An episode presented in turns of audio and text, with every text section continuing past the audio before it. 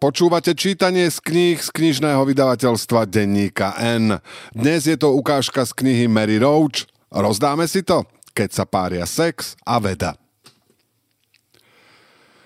Prvým vedcom, ktorý sa zasadzoval za prenesenie sexuálneho vzrušenia a orgazmu do formálnych priestorov laboratória, bol psychológ John B. Watson – Watson sa najviac dostal do povedomia tým, že v roku 1913 založil psychologické hnutie s názvom behaviorizmus.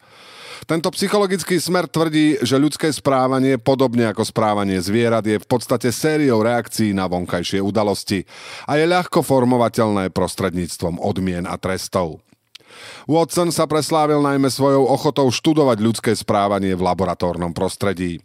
Väčšinu účastníkov jeho štúdií tvorili deti, z ktorých je známy najmä malý Albert, 11-mesačný chlapec, u ktorého umelo podmienil strach z bielých potkanov. Watson sa však neštítil priviesť do laboratória ani dospelých. Watsona rozčulovala neochota vedy študovať ľudskú sexualitu s rovnakou vervou, s akou študuje výživu človeka, planéty alebo sexualitu dikobrazov. Pravda je taká, že je to tá najpodstatnejšia oblasť nášho života, napísal. Nepochybne je to oblasť, ktorá najviac komplikuje šťastné spolužitie mužov a žien. A predsa sú naše vedecké poznatky o téme také chudobné. Odpovede na naše otázky by nemali pochádzať od matiek alebo starých matiek. Ich zdrojom by nemali byť kňazi a duchovní, ktorých záujmom je strážiť meštiacké móresy. Ani všeobecní lekári, či dokonca prívrženci Freuda. Chceme, aby na ne odpovedali vedecky vzdelaní bádatelia sexuality. Prvou Watsonovou vedecky vyškolenou bádateľkou sexu mohla byť Rosalie Rainer. Jeho 19-ročná študentka na univerzite Johna Hopkinsa, s ktorou udržiaval pomer.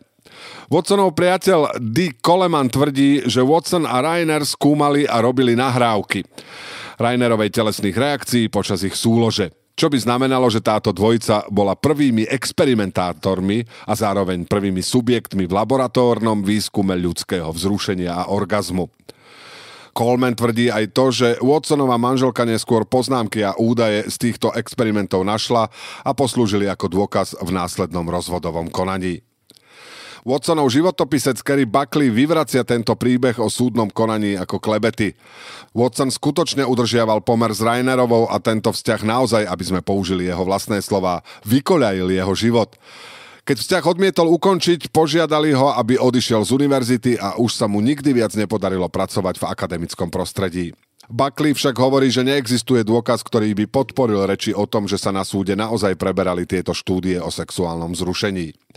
Právnik pani Watsonovej však poskytol ako dôkaz zbierku ľúbostných listov, z ktorých sa cituje aj vo Watsonovom životopise, ktorého autorom je David Cohen. Watson v nich vyjadruje svoje pocity spôsobom, akým to mohol urobiť len samotný otec behaviorizmu. Moje celkové reakcie sú pozitívne a smerujú k vám. Takisto aj každá z reakcií môjho srdca. Buckley spochybňuje aj klebety o tom, že Rainer a Watson študovali svoje vlastné sexuálne reakcie. Všetko však nasvedčuje tomu, že Watson naozaj skúmal niečie reakcie.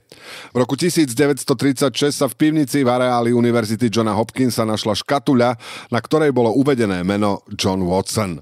V škatuli sa nachádzali štyri vedecké nástroje. Jedným z nich bolo spekulum a ostatné tri zatiaľ zostávali záhadou. Koncom 70. rokov sa o škatuli dozvedel ďalší historik, ktorý pracoval na článku o Watsonovi do vedeckého časopisu Journal of Sex Research.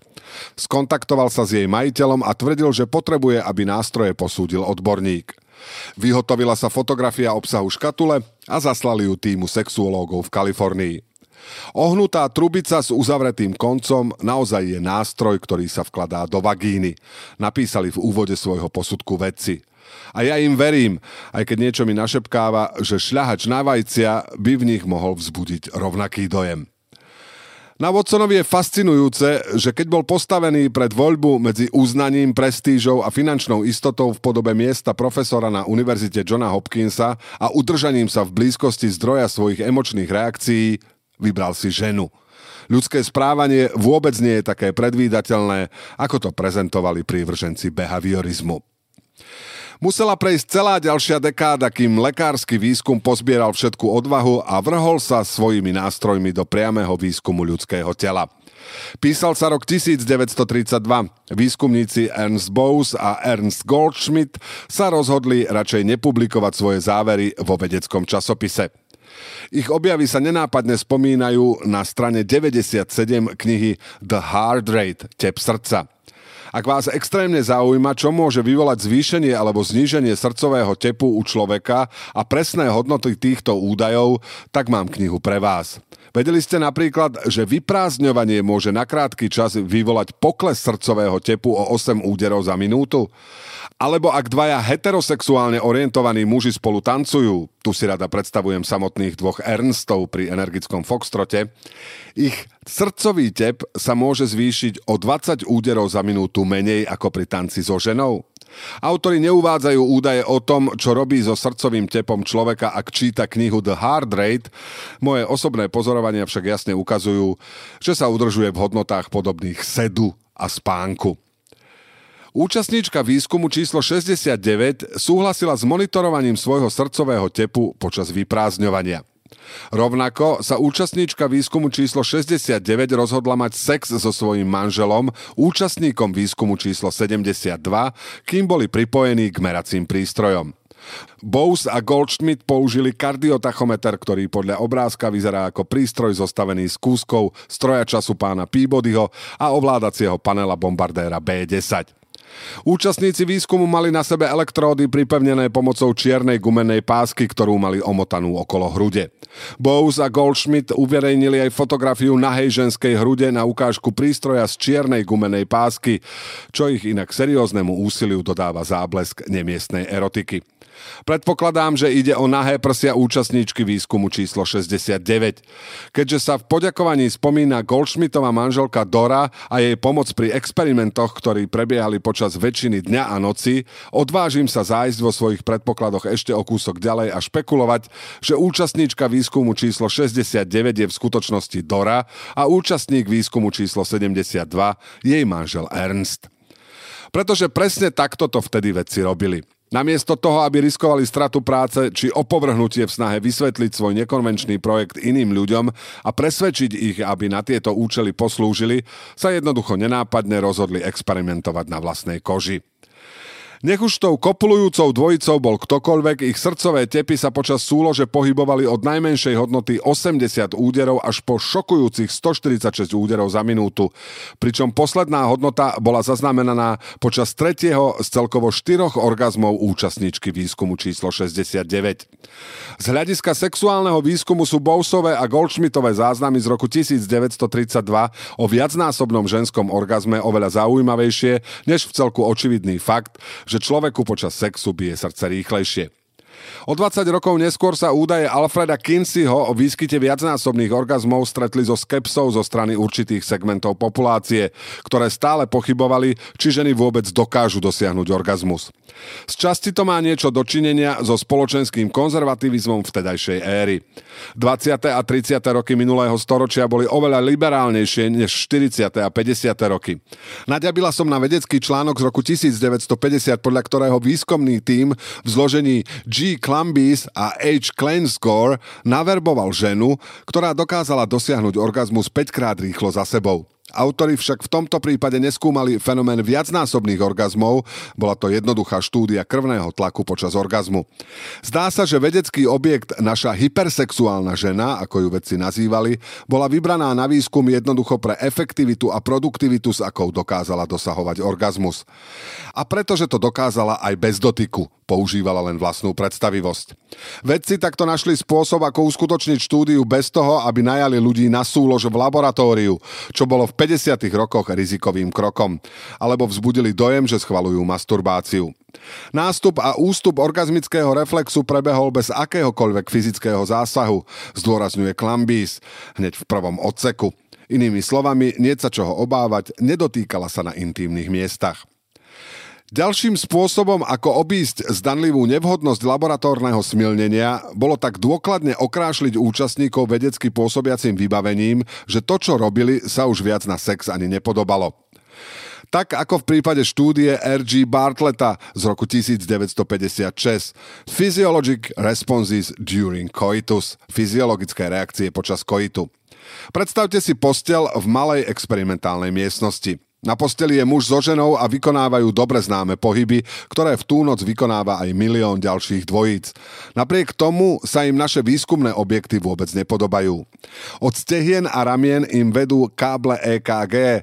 Vyzerajú ako pár žiadostivých bábok, ktorým sa podarilo újsť z predstavenia a prenajali si izbu v lacnom hoteli. V ústach majú náustky, ktoré sa podobajú na šnorchal s ventilmi. Z každého náustku vedie dlhá ohybná hadička, ktorá vedie cez stenu do vedľajšej vedľajšej miestnosti, kde Bartlett meria rýchlosť ich dýchania. V snahe zabrániť účastníkom, aby dýchali nosom, im nos jemne zaštipcovali. Na oboch stranách postele sú tlačidlá, ktoré môže dvojica stlačiť v prípade penetrácie, orgazmu a ukončenia styku. Keď som si to poprvýkrát prečítala, predstavila som si klávesnicu ako na bankomate, len voľby boli iné. Potom som si uvedomila, že tlačidlo bolo vlastne iba jedno. V predstavách sa im zjavilo v podobe bzučiaka, ktorý dodáva situácii šialené napätie ako v televíznej súťaži, kde sa hlas moderátora v pozadí výmenou za 500 dolárov opýta, kto kandidoval za viceprezidenta s Millardom Fillmoreom. Chápem dôvody, pre ktoré Bartlett vo svojom vedeckom článku uverejnenom v časopise Journal of Applied Physiology neuvádza fotografie, ale ešte som mu to neodpustila. Alfred Kinsey počas projektu Physiological Studies of Sexual Arousal and Sexual Orgasm, fyziologické štúdie sexuálneho vzrušenia a sexuálneho orgazmu, nemal po ruke žiadne z insignií úctyhodného vedeckého výskumu. Nikto nebol napojený ani pripojený k ničomu inému ako k svojmu partnerovi alebo partnerke. Štúdie sa uskutočnili na matraci umiestnenom na borovicovej podlahe v podkroví Kinseyho domu v Bloomingtone v štáte Indiana. Kinsey je samozrejme najlepšie známy svojimi odvážnymi encyklopedickými prieskumami sexuálneho správania. V 40. a začiatkom 50. rokov minulého storočia Kinsey spolu s kolegami Wardlom Pomeroyom, Clydom Martinom a Paulom Gebhardom vyspovedal 18 tisíc Američanov o ich sexuálnom živote a zistenia publikoval v dvojzväzkovom prelomovom bestselleri, ktorý v konečnom dôsledku potopil jeho kariéru ale Kinseyho, vyštudovaného biológa, skôr zaujímala fyziológia sexu, nielen zvyky praktizujúcich účastníkov. V roku 1949 mal v pláne zriadiť špecializované experimentálne laboratórium ako súčasť Kinseyho inštitútu, keď sa presťahoval do väčšej budovy. Chcel v podstate urobiť to, čo o 10 rokov neskôr vykonali Masters a Johnson. Pozorovať, zdokumentovať, pochopiť reakcie ľudského tela na sexuálnu stimuláciu. Laboratórium nikdy nevzniklo. Kinsey musel vytušiť, že bolo príliš riskantné prezentovať takýto zámer verejnosti. A tak pokračoval v tajnosti. V podkroví jeho domu bolo pozorovaných a nafilmovaných približne 30 sexuálnych stykov, niektoré heterosexuálne a niektoré homosexuálne, ale aj podobný počet masturbácií. Kinsey na túto úlohu najal komerčného fotografa Billa Dellenbecka, ktorého mzda sa niecelkom podvodne vyplácala z rozpočtu inštitútu na štúdie správania cicavcov. Keďže výskum prebiehal v tajnosti, Kinsey nenajímal účastníkov zo širokej verejnosti. Natočil niekoľko externých dobrovoľníkov, ktorí navštívili inštitút. Dobrovoľne sa prihlásili a dalo sa im dôverovať, ale prevažne išlo o tajný projekt. Podľa slov spomínaného Pomeroja bolo medzi nimi aj pár významných vedcov. Kinsey chcel, aby Dylan Beck natočil jeho vlastných asistentov. Táto veta by sa dala chápať troma spôsobmi, pričom všetky z nich boli pravdivé. Dylan Beck natočil Pomeroja a Gebharda pri pohlavnom styku s ich manželkami, s manželkami iných ľudí aj pri masturbácii. Natočil aj samotného Kinseyho, ktorý si v jednom prípade zasunul do údu paličku na miešanie koktejlov. Ďalší Kinseyho životopise James Jones tvrdí, že Dylan Beck neochotne súhlasil, že bude počas tejto podkrovnej seansy masturbovať, ale natáčať to odmietol. Je ťažké čítať o podkrovných seansách a nemať podozrenie, že sa tam hore pri najmenšom podprahovo dialo niečo nad rámec výskumu. Jones označuje Kinseyho za voajera, ale pasáž, ktorú používa na ilustráciu jeho voajerizmu, pre mňa skôr predstavuje rovnako silný odkaz, že bol jednoducho biológ, ktorý študoval sex s rovnakou vervou, s akou študoval osy hrnčiarky. Chcela som vidieť ten údajný záblesk na vlastné oči a sama sa rozhodnúť, či to tak bolo. Chcela som si pozrieť jeden z filmov. Vyzeral Kinsey ako vedec, ktorý robí výskum, alebo vyzeral ako nejaký úchylný újo. Robil merania, zapisoval si poznámky? Možno by sa mi podarilo dostať aj k ním. Kontaktovala som Shona Wilsona, sympatického vrátnika v knižnici a archíve špeciálnych zbierok Kinseyho inštitútu. Odpovedal, že ak, ako vo svojej knihe uvádza Wardell Pomeroy, sa aj zo sedení v podkroví robili poznámky a zbierali údaje, ústav ich nemá. Samotné filmy, ako povedal, nie sú k dispozícii, čo podľa mňa znamená, že stále existujú, ale len veľmi málo ľudí a určite nie Mark Roach k ním má prístup. Wilson vo svojom e-maile záznam označuje ako Kinseyho pornofilmy, čo je v celku presný opis, ale nie taký, ktorý by výrazne prispel k ich postaveniu ako vedeckej dokumentácie. Kinsey nepublikoval vedecké články o tom, čo sa naučil pri sledovaní svojich kopulujúcich kolegov, ale zhrnul svoje poznatky do svojho druhého zväzku o sexe v kapitole Fyziológia sexuálnej reakcie a orgazmu. Pri čítaní tejto kapitoly nemôže byť pochyb o tom, že Kinsey mal vycvičené oko biológa. Aj nejaký úchylný Joško by si možno všimol, že análny zvierač sa rytmicky stiahuje a uvoľňuje počas orgazmu, ale len biológ by si všimol, že sa ľuďom pri vzrušení zväčšia ušné lalôčky, alebo že blany, ktoré lemujú nosné dierky, môžu vylúčovať viac hlienu ako obvykle. Kto iný ako biológ by zdokumentoval činnosť slinných žliaz v zblížiacim sa orgazmom? Ak má človek otvorené ústa, keď dôjde k náhlemu nárastu erotickej stimulácie a reakcie, píše Kinsey, sliny môžu z úst vytrisknúť do určitej vzdialenosti. Kinsey neuviedol priemernú vzdialenosť, ktorú sliny prejdú, ale neprekvapilo by ma, keby to spočítal. Pár rokov predtým zmeral presnú vzdialenosť, ktorú prejde ejakulované semeno. 300 mužov, ktorých kontakty získal prostredníctvom mužského prostitúta, dostalo peniaze za to, že masturbovali pred kamerou v dome Kinseyho známeho v New Yorku. Lekári v tom čase tvrdili, že sila, ktorou semeno vytriskne smerom ku krčku maternice, citujúc Kinseyho, bola faktorom plodnosti. Kinsey si myslel, že je to sprostosť a že semeno len zriedka vystrekuje, vytriskne alebo je vyvrhnuté a väčšinou iba padá na povrch, ktorý je najbližšie. U troch štvrtín mužov sa naozaj stalo to, čo Kinsey predpokladal. V prípade ostatných došlo k vystrekovaniu spermí v rozmedzi od niekoľko centimetrov až po pol metra a viac. Semeno držiteľa rekordu pristálo tesne na hranici 2,5 metra.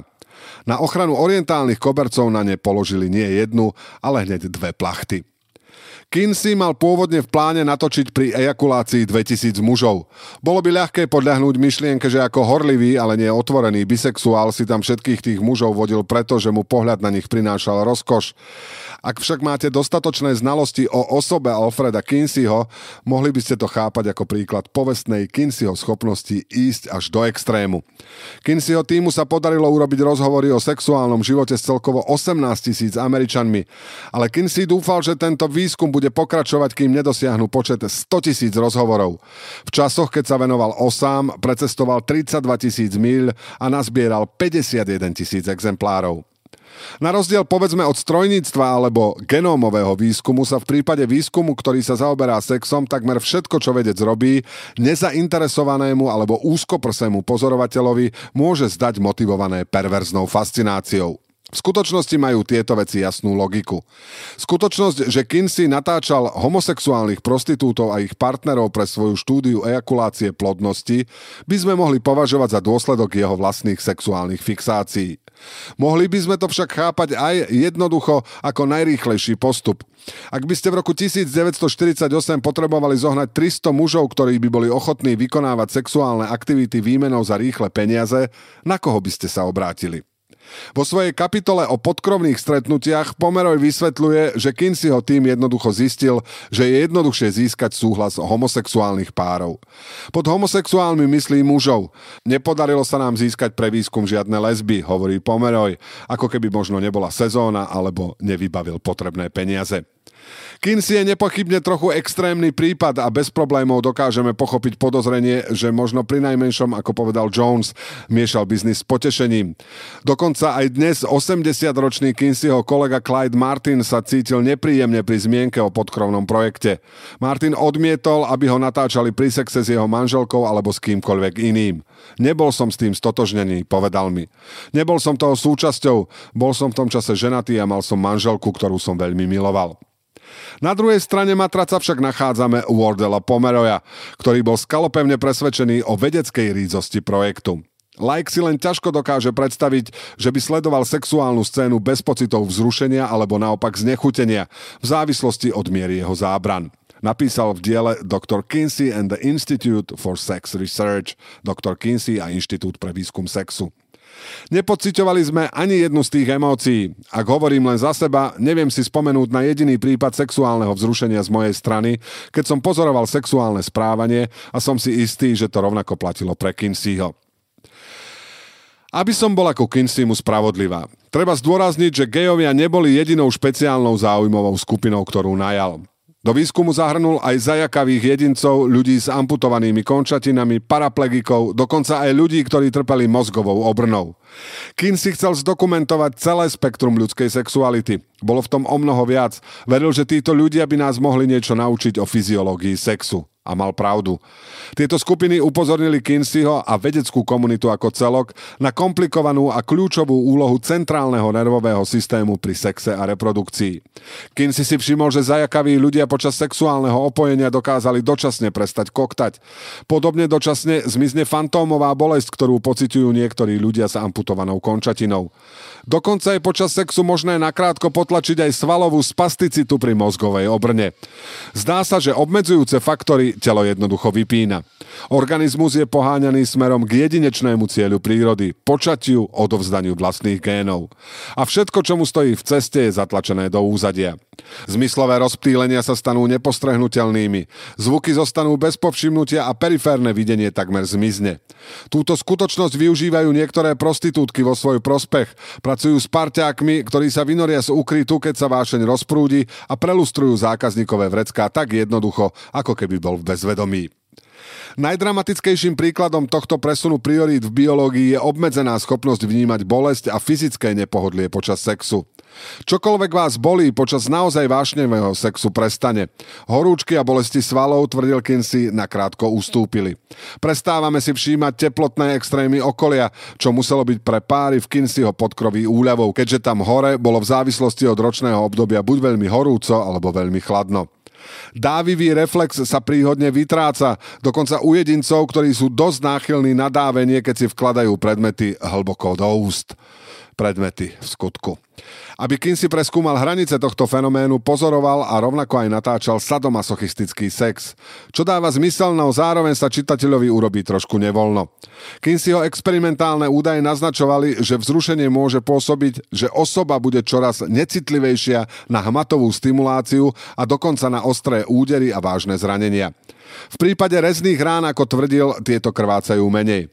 V jeho diskusii o teplotných extrémoch dostávajú popáleniny od cigariet hviezdnú rolu. Príležitostne je trochu neochotný pri vysvetľovaní, ako také zranenia vznikli, ale častejšie je úplne priamočiary. Človek, ktorého bičujú alebo sa zúčastňuje na inom type sadomasochistického správania, si vôbec nemusí uvedomovať extrémnosť trestu, pričom je vystavený viac než len miernej hmatovej stimulácii. Táto informácia je určite zdrojom útechy pre každého, kto si prečítal poznámku podčiarov k zubnej kevke na strane 33. Počúvali ste ukážku z knihy Mary Roach Rozdáme si to, keď sa pária sex a veda. Túto a množstvo ďalších skvelých kníh si môžete kúpiť v obchode Denníka N na adrese obchod.denníkn.sk.